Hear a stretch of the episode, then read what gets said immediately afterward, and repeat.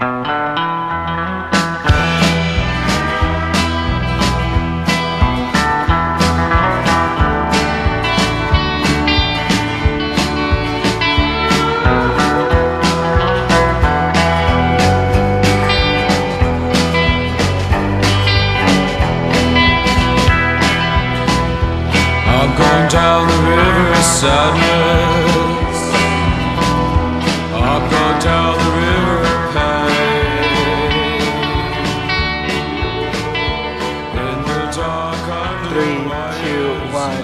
Welcome back, bitches. This is Planet Dirtbag. I'm coming to you live from San Diego, California. I'm Hannah, and who else is in our orbit? Hey, this is Albie, and I'm coming to you live from Queens. It's someplace no sane or cool person should ever be.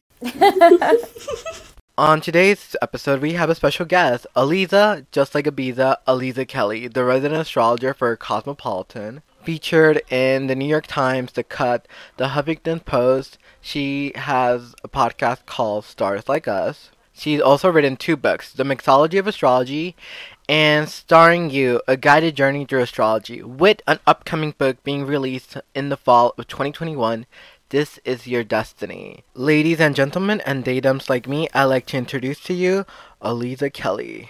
Thank you so much for having me. Yay! my thank you. Yeah, I've been dying to have you on our podcast. Um, I feel like we're kindred spirits, and I've known you for quite a while, and you're just phenomenal. Well, I am so thrilled to be here. Thank you for that very kind introduction. And I, Albie, you were the first guest on Stars Like Us. So I, I feel like we can't even really talk about the pod, my podcast, Stars Like Us, without talking about you because you are part of its creation. You're part of its origin story.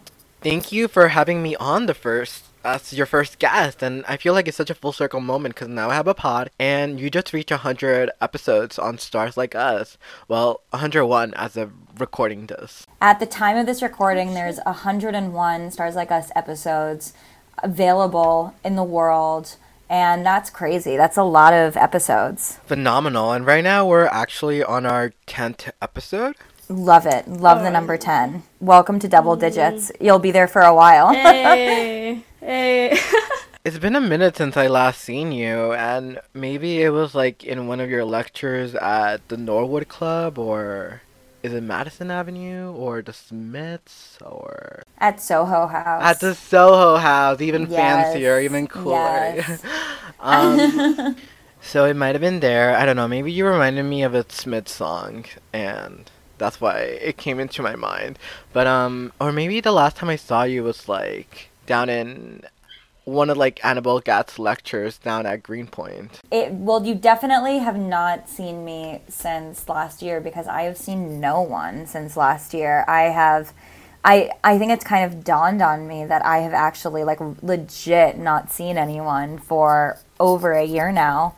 Um, like a few people here and there, you know, like and like maybe I've seen four friends in the past year, but that's it. I mean, I have been abiding by the CDC and I have yeah, no one's seen me. I I don't even know if I've seen myself. I'm excited to be seen again.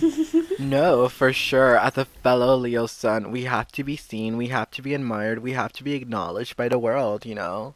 How else are we gonna know we're fabulous mythical creatures if we don't have someone else who could validate us validate that for us, you know?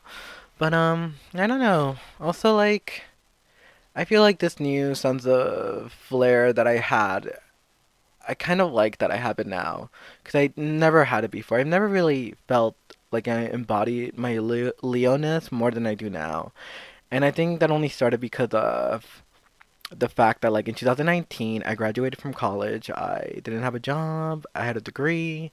I didn't know what I was gonna do in my life. I didn't like myself, and well, the only way I could cope with this like really dark feeling and self-hatred was like partying. And I remember that whole summer and like after I graduated like all I did every single day was just like drink and go to parties, go to clubs, do drugs. And then eventually it came crashing down when it was my birthday. And that was the beginning of my 12 house profection year. And I got like disappeared from the world for like four months, and I only got myself back together thanks to the occult, thanks to learning more about magic, getting, you know, deeper and more solid in my belief system, and just understanding that I'm just a walking mythos. Yes, absolutely. Totally. And you're also, I mean, uh, you have the wisdom of many lifetimes, but I think that in human years, if I remember correctly, Albie, you're very young, right? I'm the old age of like 23. you know, sometimes I even forget how old I am and I lie about it. Spice things up. Exactly. Sometimes it's fun to tell someone you're dirty, and then the next time I see them, I'm like, oh, I'm actually like 16. I don't know. It's it's wild what people could believe if you just tell them. Yeah. Um, So I'm actually 16 years old, is what is the the uh, rumor that will spread starting on the show. I am 16 years old. oh my god, I absolutely love it that you're in the spirit of this. I mean, I, people don't get it. I'm like a fire sign. I love creating mythos. I love playing out a fantasy and living out a little silly movie reference. You know, like. Why not? Let me enjoy this fun. Let me play pretend. 100%. And I feel like with the Gemini rising too, there's like the duality of it too. You're like, I'm gonna exist in so many realities. Like, No, for sure. And Aliza, since you're a fire sign and Leo, I really want your take on like mythos. And for whatever reason, I'm like really obsessed with it right now in a esoteric sense. And I think also because of this like Instagrammer poet named Rachel Rabbit White. Um, do you know her? I know, well, we're connected on the internet. I've never met her in person, but we follow each other. I think I met her once in passing, but I didn't want to introduce myself to her because I was like really fucking wasted. Well, she doesn't know who I am, and I hope she's gonna be on the pod one day, I'm sure. Well, um, back to my point, I just found her to be really fascinating when I read a post about her and how she changed her name to Rachel Rabbit White because she just wanted to be a new person, and I found that to be so brave and inspiring to be like, one day you wake up and you just want to change your whole world. You want to be a new person. You want to change your name. I mean, I go by Albie, I go by Gnarly, I go by a dirt bag. But like, I never really cared too much about my own legal name. Well, one of the running themes of this podcast is just me talking about certain celebrities and figures that I admire and trying to figure out the mythos that they capture or the archetype that they fill in my head or that they just present themselves as. And I feel like Rachel Rabbit White is someone who has fully grasped the concept of a mythos and has cultivated a reality where she's like this like just out of this world like angelic fairy like um nymph almost. I don't even know if that's appropriate or disappropriate but she's just someone so elusive and cool and like just poetic. Someone who like probably talks in prose 24/7 like there's just something cool about people who who have a dream and vision of who they want to be and are able to bring that into reality and manifest it in the world and just embody it. And I find that just so fascinating but like maybe I'm thinking about this too abstractly and I'm thinking about this outside of the symbolic order but I'm always thinking about myself maybe because of social media and maybe because of the world how it has gotten to a point of such vapid materialism. Like we always have to have our own hashtag. We have to be our own Insta bio. And I'm always thinking to myself, like, who am I? Eh, Can I be labeled? Like, how am I supposed to present myself? Or like, what image am I trying to be? Or, oh my god, I feel like I've gotten to a point where I'm in the Instagram game, or like I'm really thinking about like how I have to market myself. When I think of these things, it's hard for me to just be. Hmm. Yeah. I mean, I feel personally like it's really delicate. You know, I don't think that it's uh, sustainable long term to have created a concept of who one is that isn't rooted in an organic compounded truth of what has been experienced like I love personas. I'm obsessed Mm-hmm. with personas, and I also like this isn't about um, Rachel at all because This was never about Rachel. it's never about Rachel. Big fan, Rachel. Um, I'm just using you as the example of someone who is living their own truth and isn't trying to be like everyone else, someone else. Yes, I I think that it's um I think that to consciously and actively like move through different extensions of self um, is beautiful and is in relation to the cycles that we see captured through astrology. But I do think that they have to be organic and it has to be um, built on things that are real and things that are true and things that are lived and experienced in order for it to be something that can sustain and can be able to scale. Because otherwise it's like you know a sandcastle. There's really no infrastructure supporting it. And at any point something can just like destroy and knock down the entire elaborate sand kingdom. but if there's actually something that is rooting it and if there's something anchoring it, then even you can dress it up and you can sort of experiment and explore, but it it, there is an alignment with one's innate truth. But like it's also okay not to know your innate truth um, when you're in your 20s, when you're in your 30s, when you're in your 40s. Like it's okay for that to be a process in and of itself because I think that that's also honest and authentic to just what it means to be a human. What it means to be a human, of course. This is actually one of the.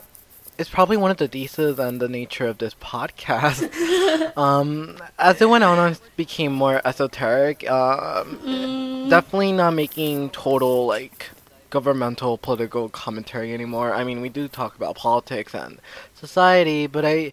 It's more about trying to uh, understand the psychic undercurrents of everything that's going on with celebrities and the social worlds and our world.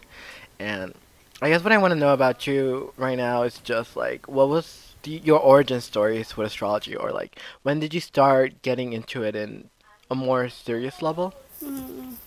Well, I think that it was actually it's really interesting because I like to say this expression, kind of my mm-hmm. catchphrase, TANC, which means there are no coincidences.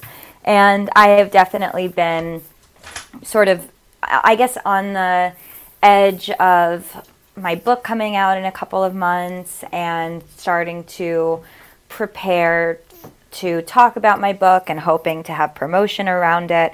I've had to kind of well, you know, how do I want to tell this story now, like at this age in this vessel, relative to this um, extension of my practice? Because it's not necessary. It's the same origin story, but how I phrase it is going to be different at 31 versus how it was at 29 versus how it was at 27.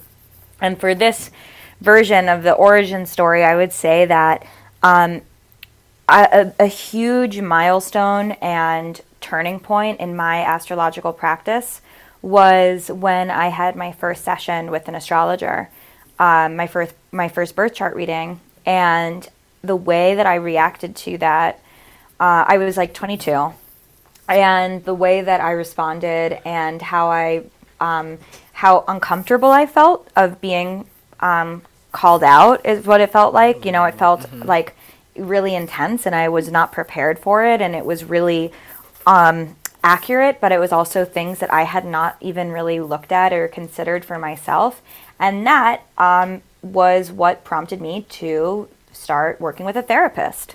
So there was always a union between my interest in astrology and mental health and needing to meet myself at what I was avail what was actually happening in my life with my mental health and astrology being the perfect mirror that it is in reflecting back to me what I needed to see at that moment.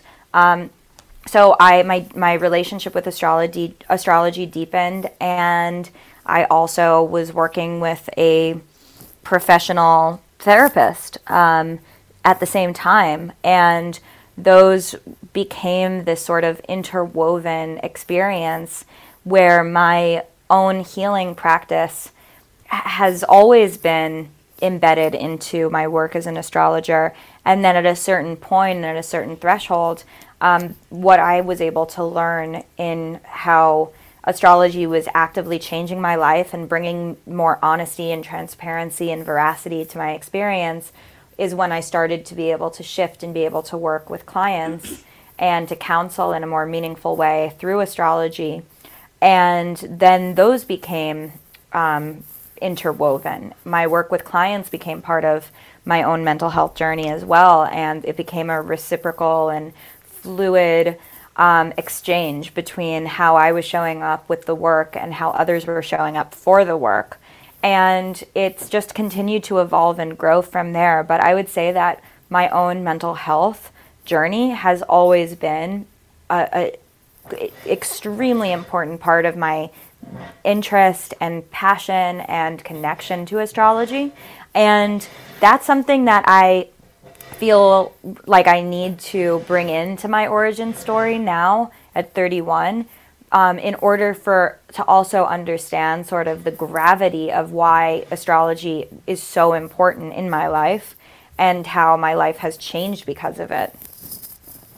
Okay, I totally fucking I I feel you on that one because like I feel like I've always I've meshed well with the therapists who like I can talk about astrology with them and I've like used that a lot in therapy and like I feel it is a fun and interesting and complex way to like look at objective things and be like where do I struggle and like where do I have strengths and kind of like see what you can do with it. Yeah, it was almost like for me the the the depth and the intensity of what was apparent and what was becoming visible through my astrological practice, mm-hmm. I needed to be able to have another mental health professional to help me sort through that as I was learning about it because I wasn't working.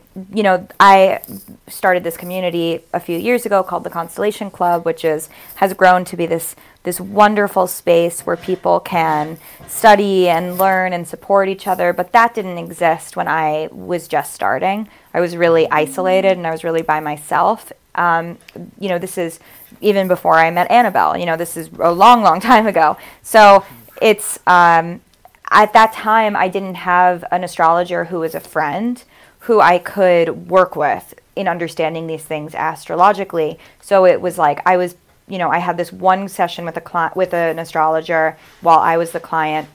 It gave me so much information, and then I continued to read and Google and study things and learn about them. But what was what I was learning was so heavy and so intense, and I didn't at that time have any template to process what I was learning about myself. So I'm very grateful that my uh, learning about my astrology coincided with also being able to support to find new tools and systems to support my mental health because I don't think I would have been able to parse through the intensity of what I was discovering if I didn't have a safe space to um, to work through that in an embodied way. You know what I mean? Honestly, I give you props for like starting the Constellation Club. I think that's really fascinating. It's something I don't know why I can't do and why I struggle to like join any groups. You know, like I feel like I am a very private person with my spirituality, but I feel like with this podcast things are changing. I feel more open to talk about it. I feel more in my power to say certain things and express certain things um, occultically. And I do want to know, like, when did you dive into the occult? When did you cast your first spell? Or was this always like a. Or you don't have a moment and it's been like a lifelong fascination for you? Yeah, it's been forever. I. I don't think that there was. I, I mean, magic and manifesting, um, I guess, is the word that I'm using to describe it. But the process of, of channeling my energy and directing energy is second nature to me. Um, it was never something that I, I didn't call it spell work or witchcraft. It was just something I. It was survival. I think it came from. Um, I had a really uh, tumultuous childhood, and my mom got very sick when I was ten, and I felt responsible for keeping her alive. Um, and I would practice what I would now call manifestation or magic or spell work, but at that time I didn't have a name for it. It was just extremely channeled focus um, and directing it into intentions and using objects, words, and ritual in order to create to formalize it and to create patterns and to create systems for myself. Um, so it was never something that I even, uh, you know, it was never a question that that was what I was doing. But it was probably when I was about 20 or 21 that I started to realize that we could call those things magic or witchcraft or spell work or manifestation um, because I didn't have words for it prior to that. Fascinating. Yeah, that's always like a worry that I had, and each year I feel like my perception, my idea of like astrology, of witchcraft, of my philosophy, of my religious belief changes year after year. It's never consistent. Like when I read Alejandro Jodorowsky like Psycho Magic, um, that's something I do take in that maybe it's all a placebo effect, and you do certain rituals, you do certain tasks, and it reshapes your train of thinking.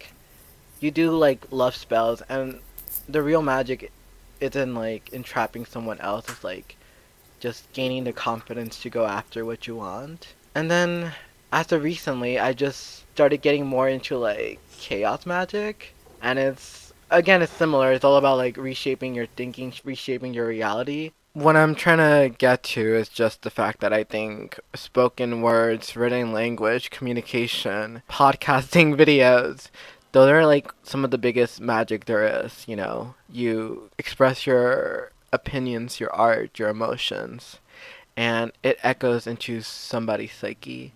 You can reshape the world. You can, you know, elevate the world. You can destroy somebody's world and way of thinking. And I feel like I want just want to get into like what the thesis of your podcast is.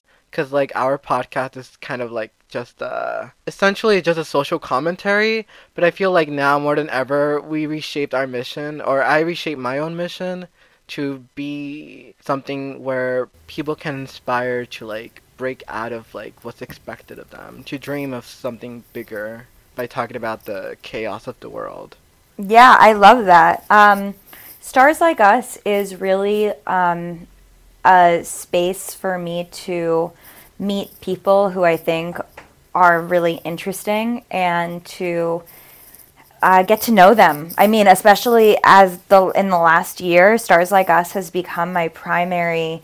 I mean, instead, IQ can't be like, oh, like let's get a drink, let's go out and get a, a tea or a coffee. Like, I am grateful to have Stars Like Us because I can email people and be like, hey, I think you're cool. I want to know more about you. Um, let's talk on this, you know, under the auspices of this podcast. But it's um, Stars Like Us is basically a cafe for me. Um, it's it's a space that I just I, I'm very intrigued by people. I think people are incredibly fascinating. I love hearing people's stories, and I'm so grateful to have a space and to have a sort of a designated environment to hear people's stories and hear their journeys and then loop in astrology or magic or spirituality or esotericism or occultism as needed but always sort of revert back to the humanity and um, to to my guest um, first um, so yeah, that's what Stars Like Us has become for me, and and what I see its value as uh, as a podcast is it's a it's a cafe, but I also to what you're saying about these different magic practices, I think that it's so.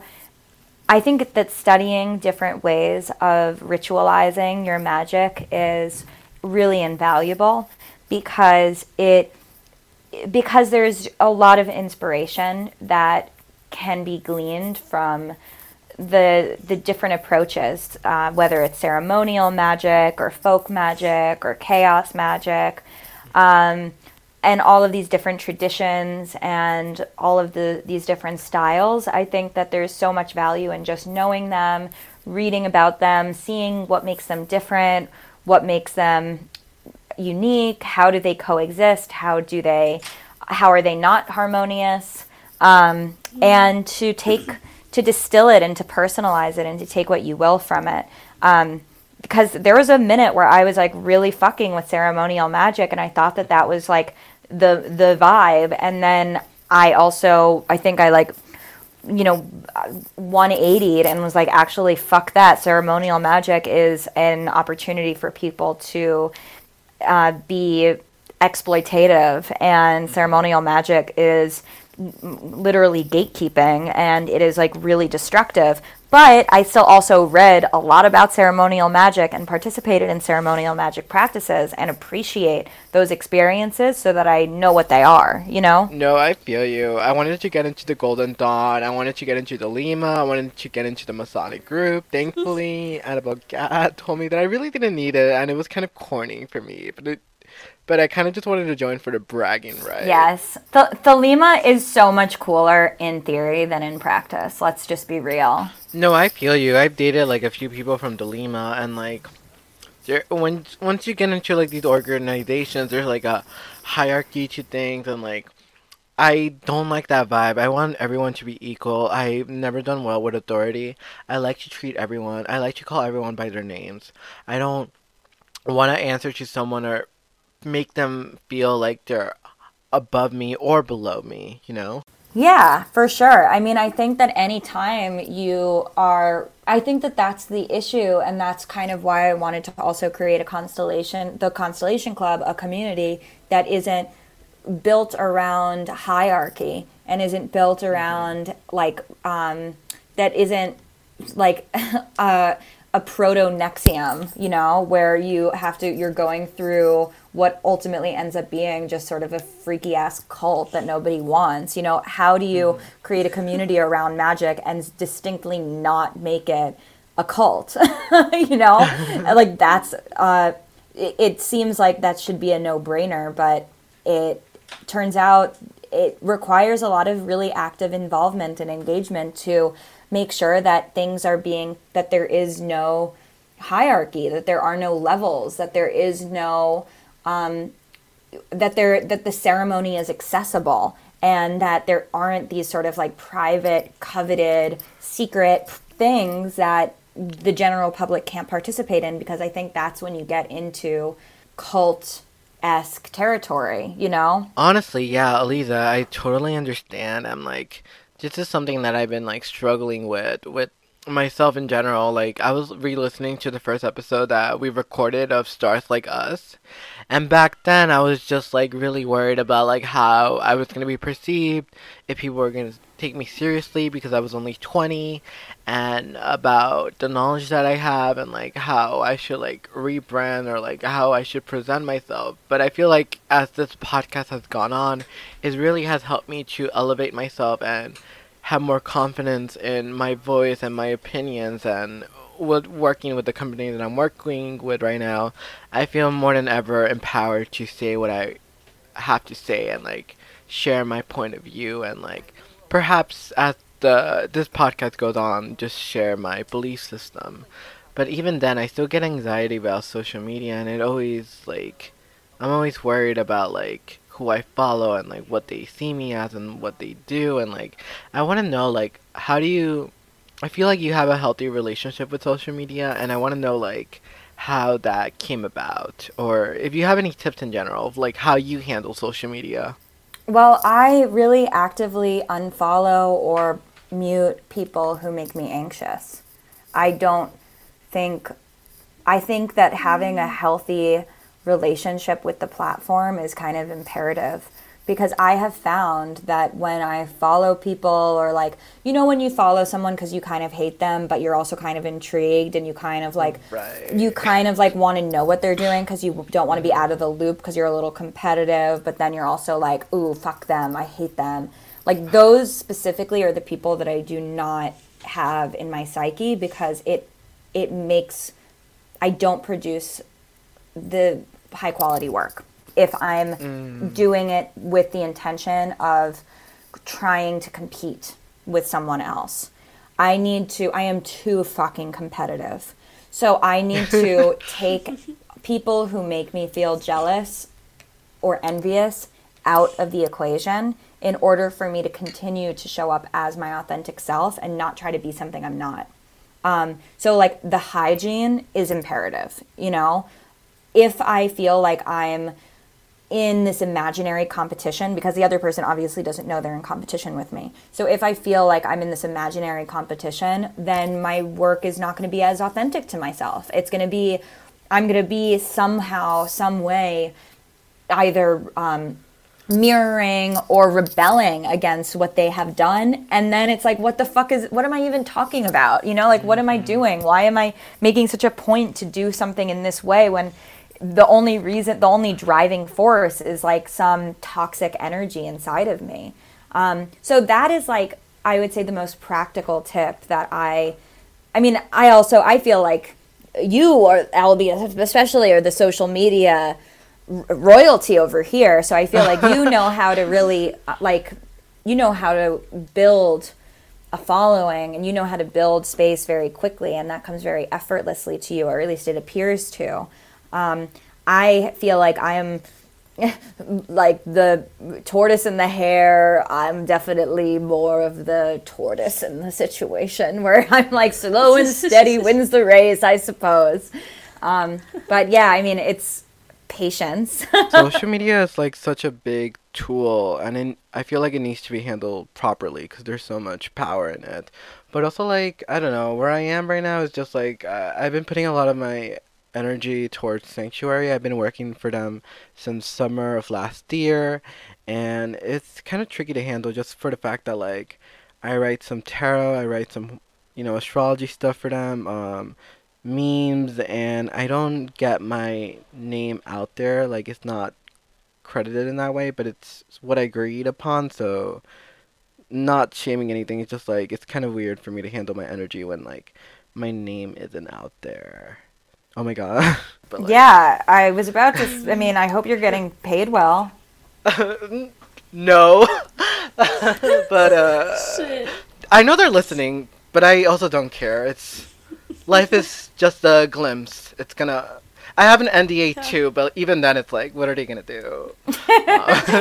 Shit.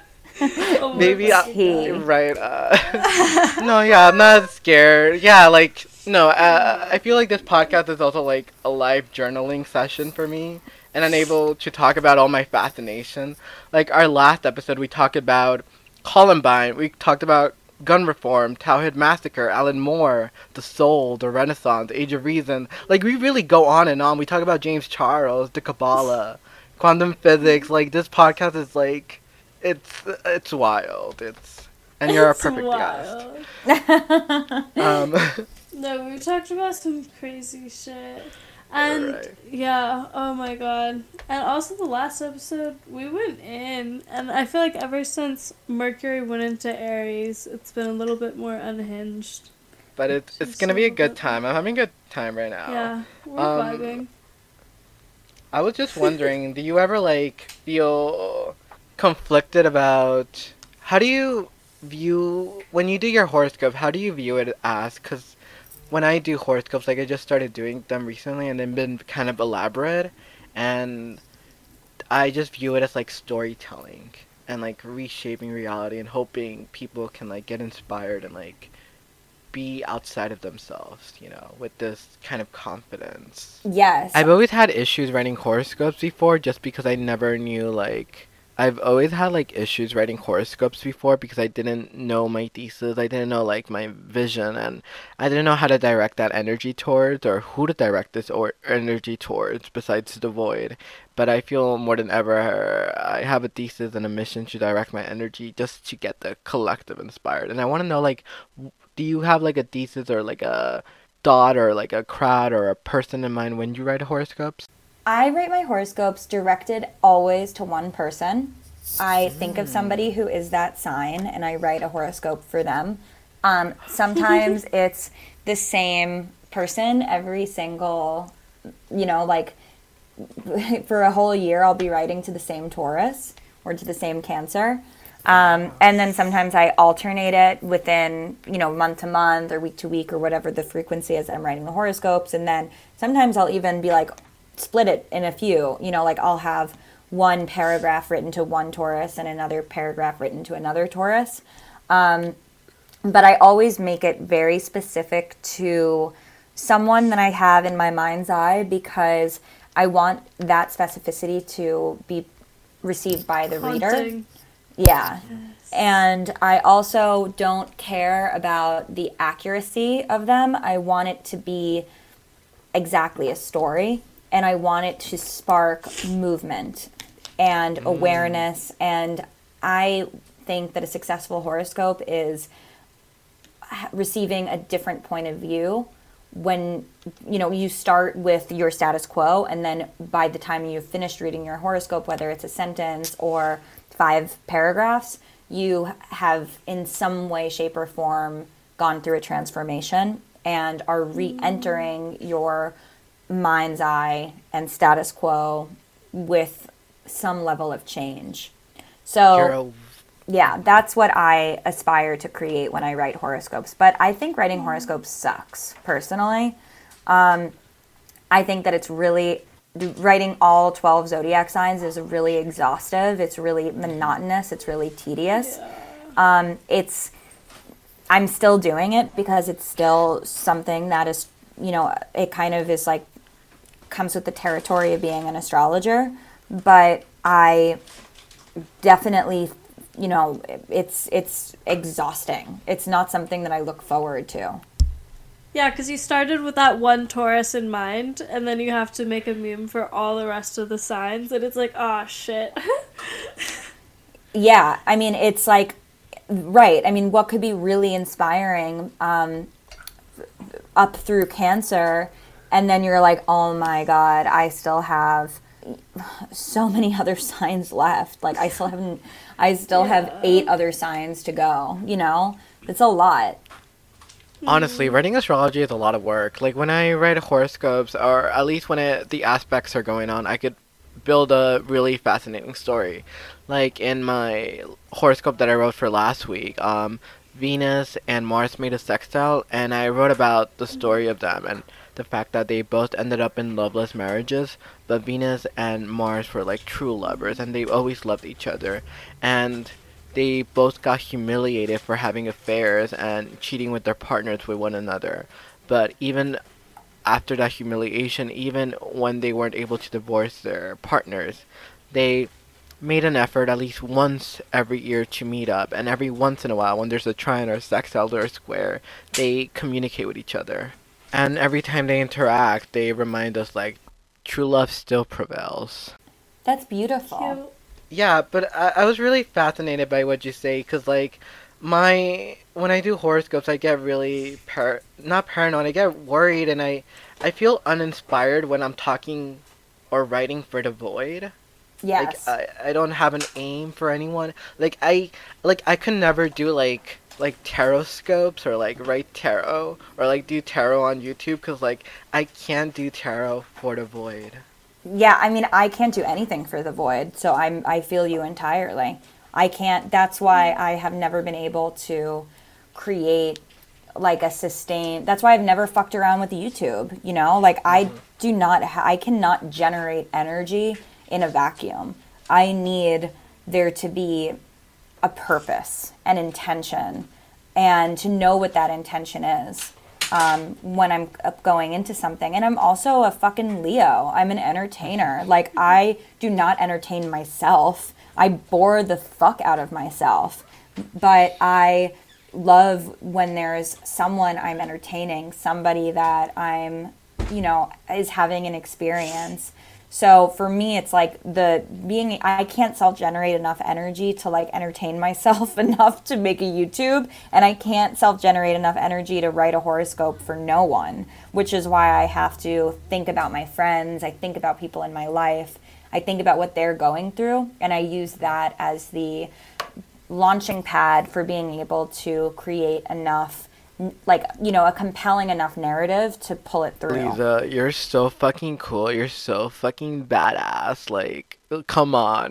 thank you so raw so vulnerable okay, this might be a really corny question, but like, which are the coolest Leos?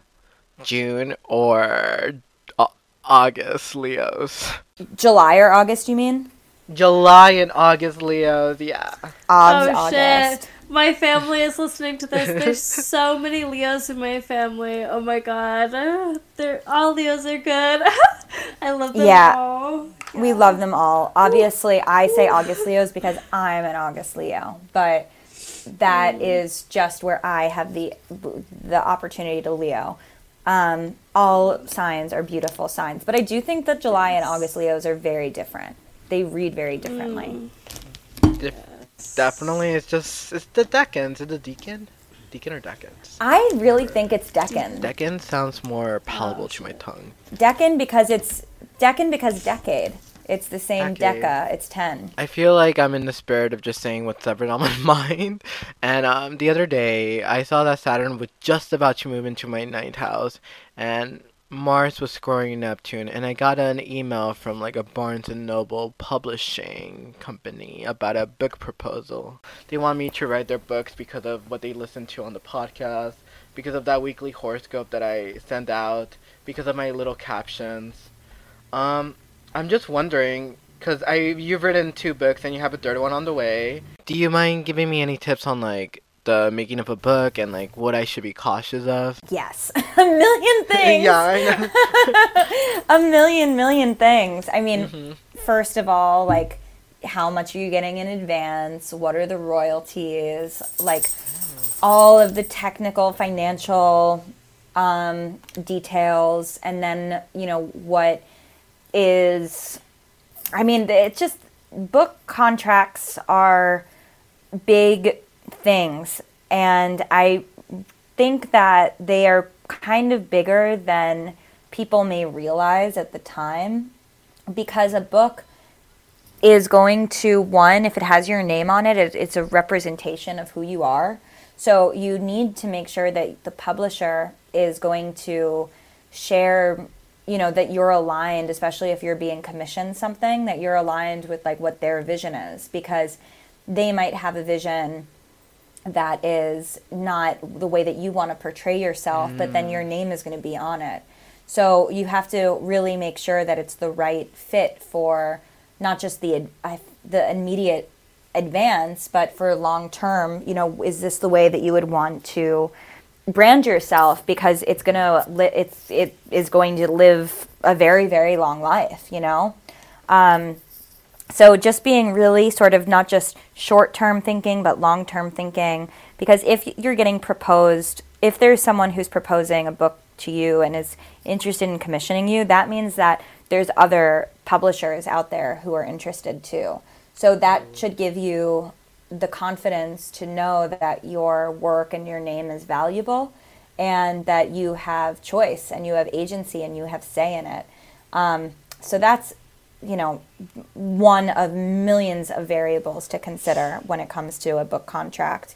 Um, writing a book is exhausting and intense and life changing and you know every time i finish writing a book i say i'm never ever going to do that again and then i do because it's worth it i think um, but it's it's a tedious process um, if you well maybe not for you because you have a gemini rising. For me with my capricorn rising i've turned into fucking jack torrance from the shining every single time i write a book. Yeah. It is really a full body experience. So um yeah, I mean it's it's definitely deeply deeply rewarding, but I will say, which is also in our spirit of saying shit we shouldn't say on the on the air, I did write a book that I took my name off completely. And because I didn't like the direction the publisher wanted to take it in, so I have no attribution for that book, even though it came out under a different author's name.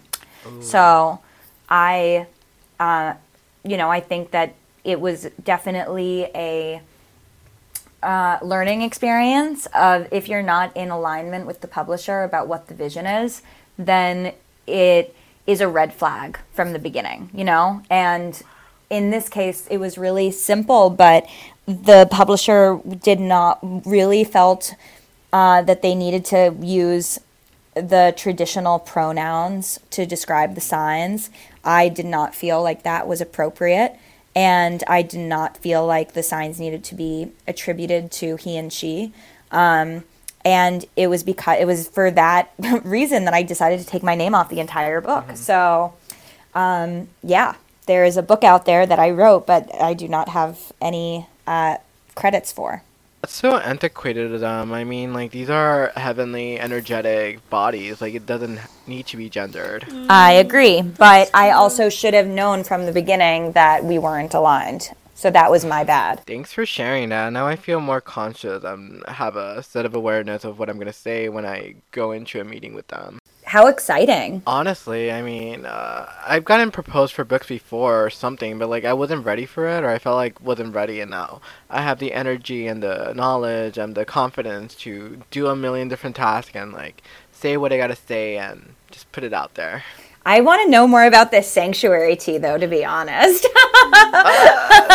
Um, Maybe we can do that off air, but real talk, that is, I am curious. Um, let's see. I feel like I don't have a base to say too much, but it's been over a year that I've been with them, and everyone had the character. There's a certain energy to it. I can't tell. Uh, I don't want to say anything. Um, there's just so many little creatures. There's so many little energy. There's so many characters. It's uh, interesting. It's mystical. uh, okay, I think this is like the perfect gateway to like figure out, or I guess learn more about like. You have a new book coming out. This is your destiny. I really want to know more about this. Like, what is the thesis? Like, what is the general? You know, what is it about? Oh my god. It's really weird. It's a really weird book. I can't wait for people to read it. I'm scared and excited. So it's not a instructional book at all. It does not go through the zodiac signs at all. It does not go through the planets at all. But yet it is an astrology book. Um, So it's basically an astrology book a way i'm describing it is that it's not about what astrology is it's about what astrology does. So i share my own story um, which kind of moves it into memoir in in some aspects. Um, and then each chapter i also introduce us to uh, a client who i've worked with and or a few clients um, for some chapters who had problems in sorry, my dog had to shake it out, um, who had a, a problem relating to one of these seven core topics that I've centered my book around, which is identity, money, relationships, intimacy, um, uh, career challenges, and intuition. And these seven core principles um, are exhibited through things that I've dealt with and things my clients have dealt with. So we talk about how those show up in a chart, you know, like what those could look like, but we also talk about how to move through them, what the significance of them is, you know, why is it so important to cultivate your sense of identity? Why is it so important to develop a healthy and sustainable relationship with money? Why is it so important to be able to accept people for who they are, to have interpersonal relationships? Why is sex so important?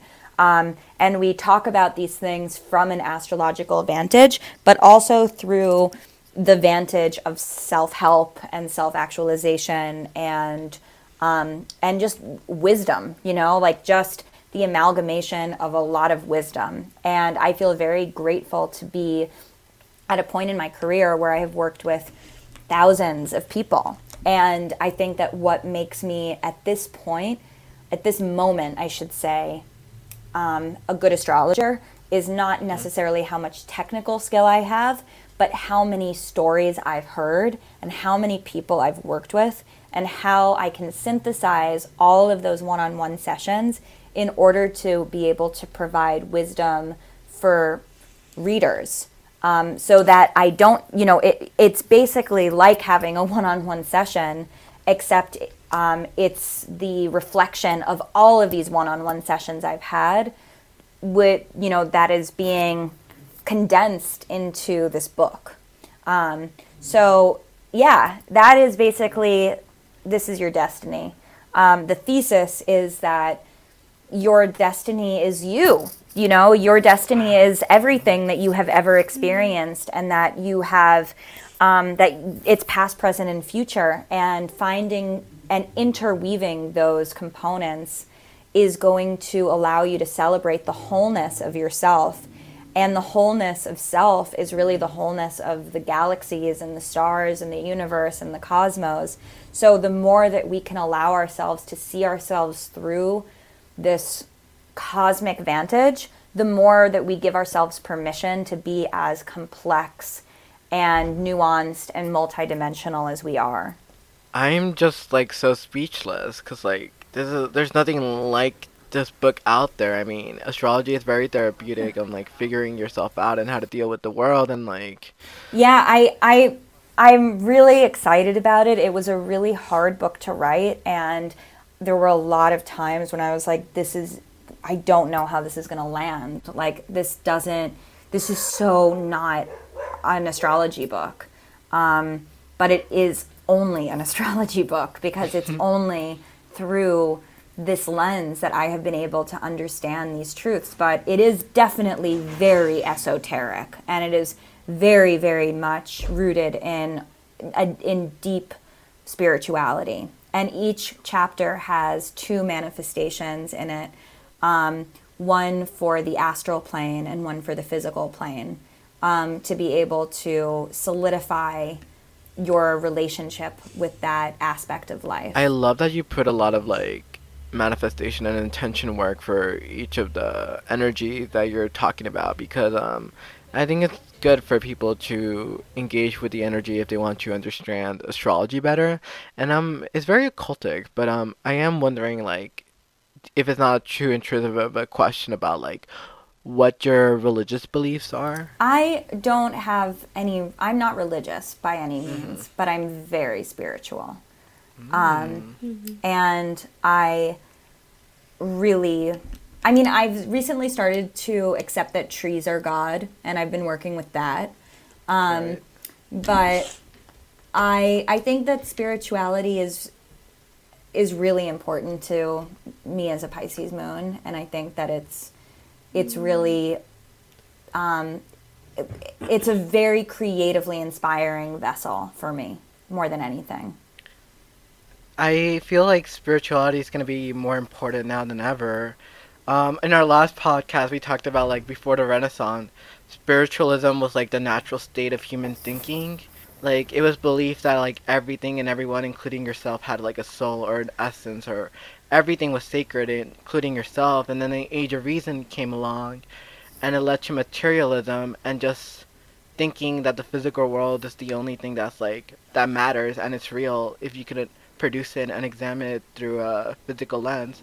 But now with like did you see that article that came out a few days ago from the New York Times saying that like in a quantum level like things are being reshaped and nobody can understand why.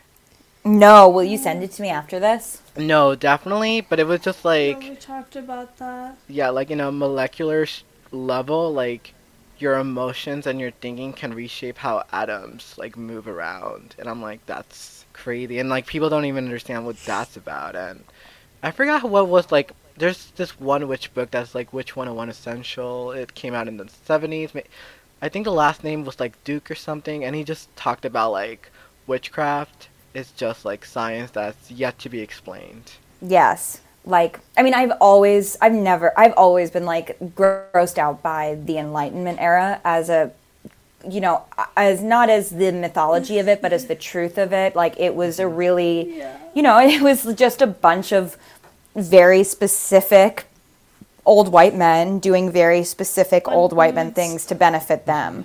And it's not that they didn't have incredible discoveries and that it was, you know, that I, I love science, but I also recognize science as a flawed system, just like everything else. Um, and there's bias in everything, and a lot of it. So I think that what happened is that um, science became sort of irrefutable as truth.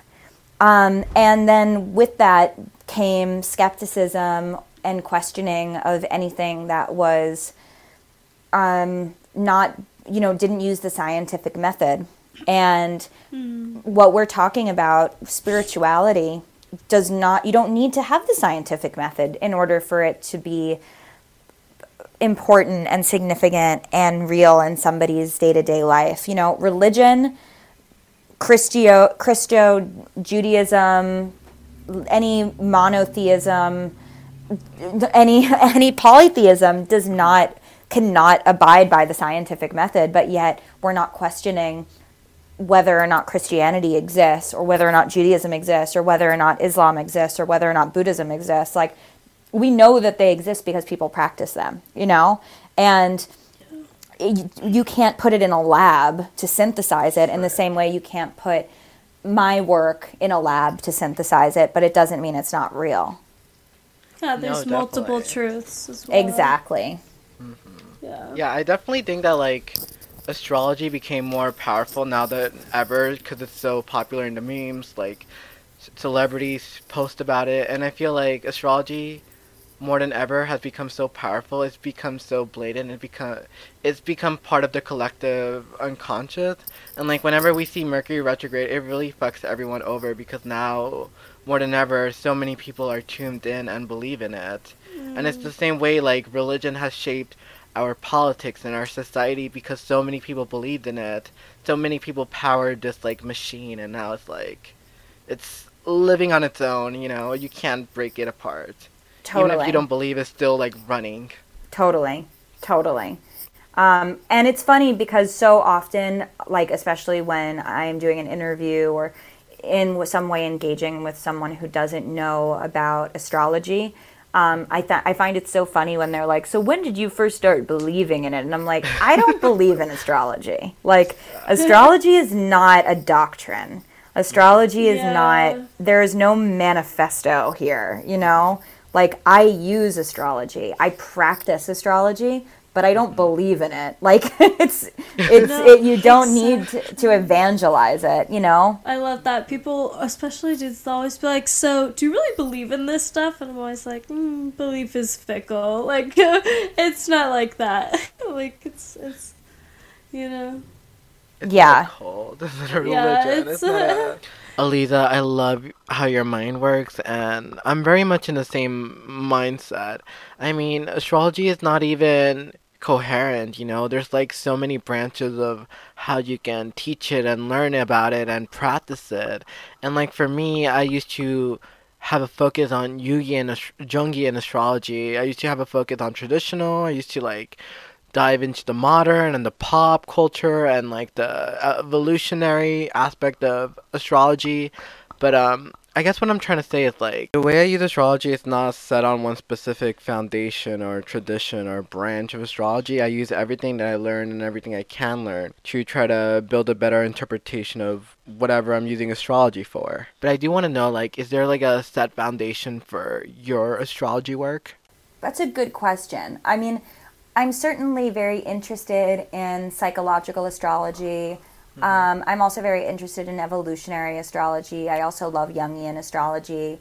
I would say that my astrology is really a blend of a lot of the things that I've studied and is is client first, you know? Like it's really client forward. Like I want to know first what is why is somebody want to work with an astrologer, you know?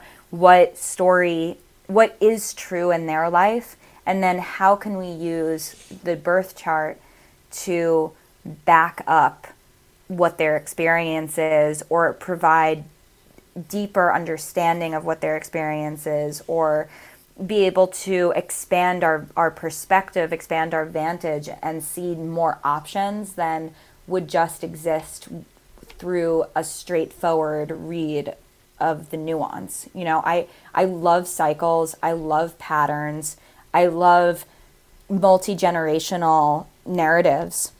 So I really love to, I want somebody to have a, I want to celebrate somebody's wholeness whatever that means and whatever that um, speaks to on an individual level.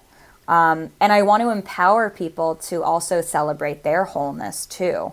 So that would be something that I feel at this point in time would be like a, a legacy message, if you will. Like I really want people to be comfortable and and feel inspired and empowered to be themselves and to use the language of astrology, I think, is a fabulous way of being able to create a richer narrative than the than the bios that we limit ourselves to on Instagram.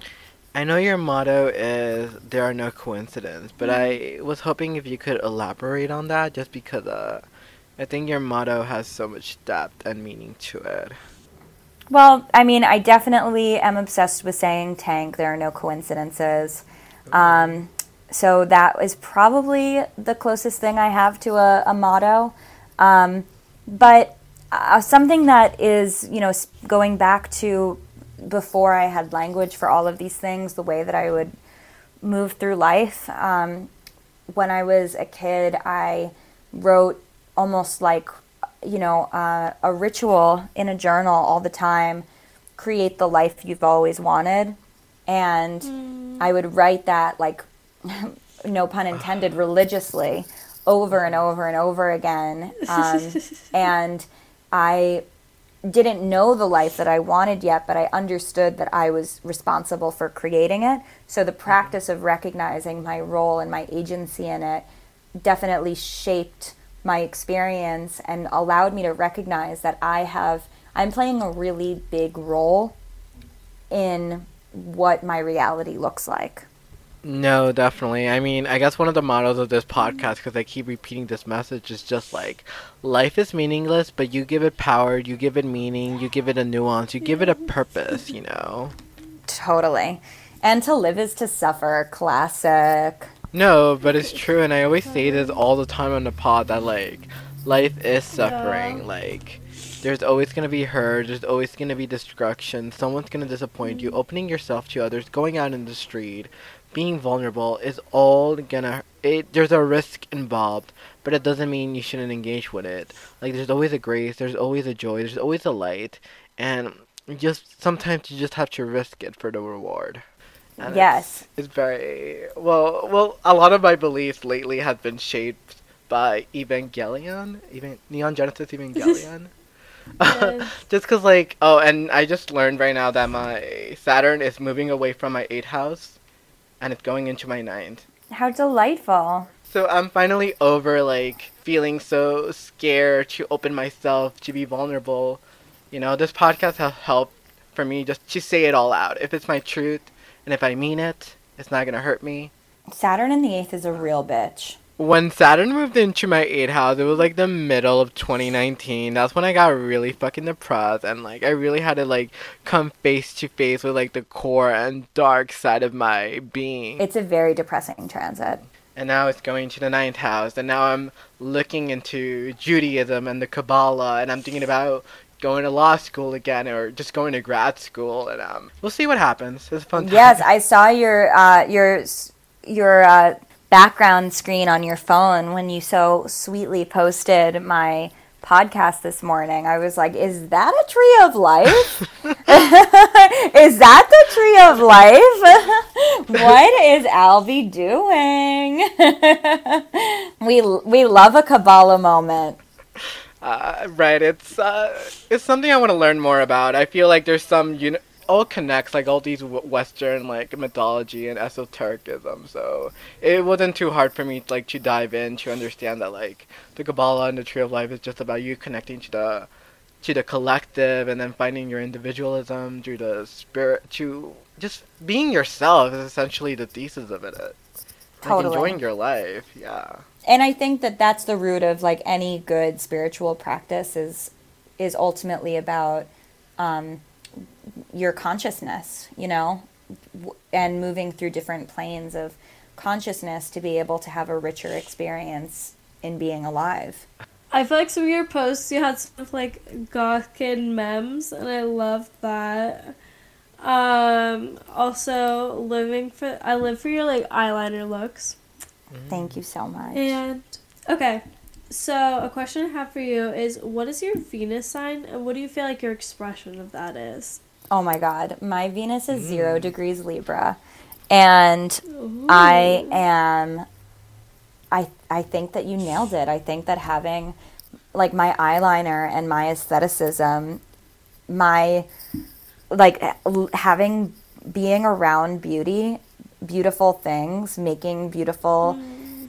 experiences, um, is makes my Venus very, very happy. However, I also must add that my Venus is in a very, very tight square with, or, or I should say T square, with Uranus and Jupiter. So it's it's a very odd Venus. Jupiter is exalted in Cancer in this T square. Um, we have Uranus in Capricorn. So all of it is, you know, resolving in Aries in my third house where I have no natal planets, but Venus is is doing a lot. and it definitely is in very informed by its relationship to Uranus. So my like what beauty looks like to me is not like Gwyneth Pal- Gwyneth Paltrow Libra beauty. You know, like mm-hmm. it does need to be a little bit edgy, a little bit weird, a little bit there needs to be something um analog about it. Like I am definitely a maximalist, not a minimalist, and I feel like that is the influence of Uranus and Jupiter on my Venus. No, absolutely, that's the way to be.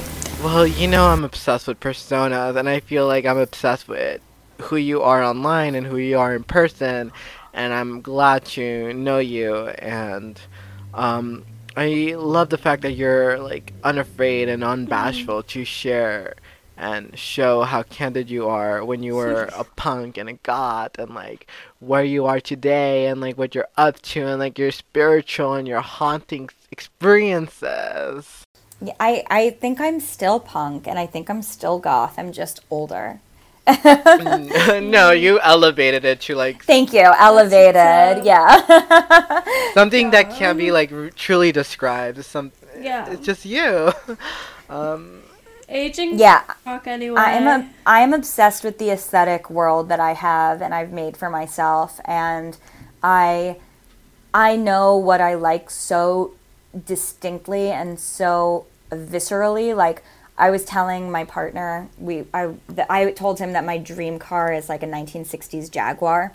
And just a few days later we were walking down the street and there was a car and it was too far away from us for me to be able to like actually see what it was. But I was like oh, like j'adore that car. And then as we got closer it was a Jaguar from the 60s so it was like it's like I know what I like and it is sort of so clear to me. It is so my my aesthetic taste is like um, razor sharp.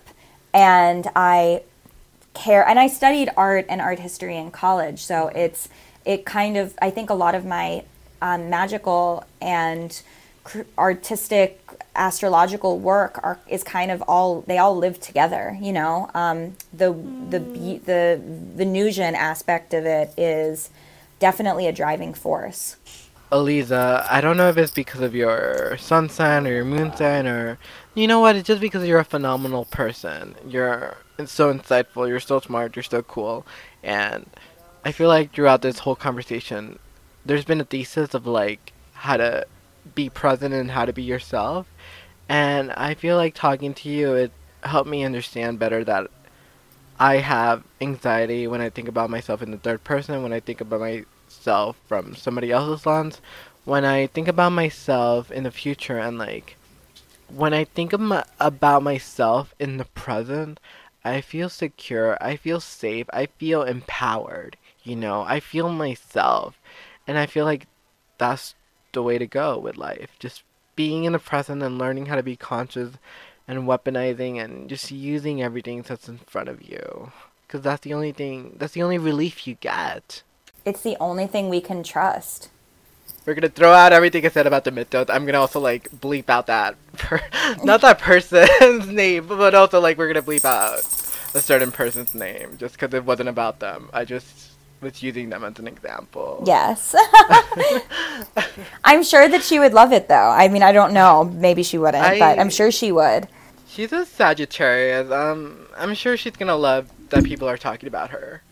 Um, but yeah, I don't know her. It's weird. I I know I'm gonna. I'm probably gonna run into her sometime in the future. It's I, I don't know. I have that connection about people. Like I knew I was gonna run into you somehow. I saw your book, The Mixology of Astrology, and then I read like the back of it, and I'm like, hmm, something about this person's name just like leaves a tickling feeling in my soul.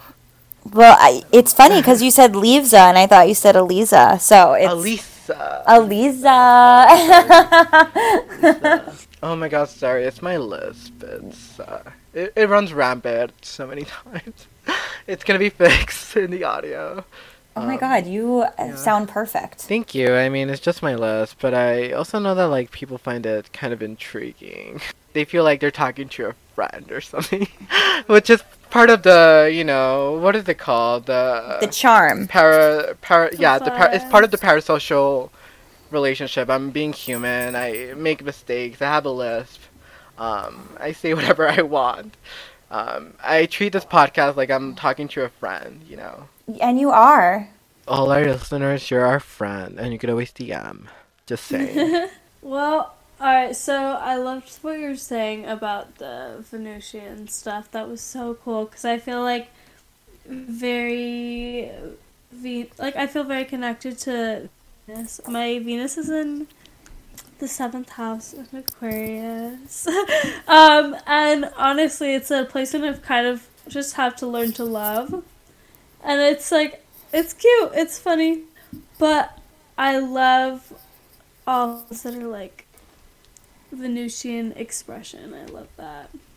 Yes, I, I think that at different points in life, like there's always a different planet to connect with and reconnect with and to mm-hmm. cultivate a new relationship with. I am curious to know, like, how, what is your relationship to, like, the outer planets, like Uranus, Neptune, Pluto? If they're doing something very special. Oh no, absolutely. I feel like the outer planets like Uranus, Neptune, Pluto, it's so loaded with information and so loaded with energy and I feel like most people don't interact with that in their everyday life. Like it's so specific.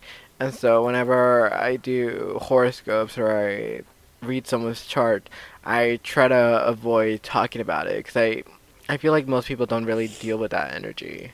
Or at least when I do horoscopes, I try to avoid that completely almost.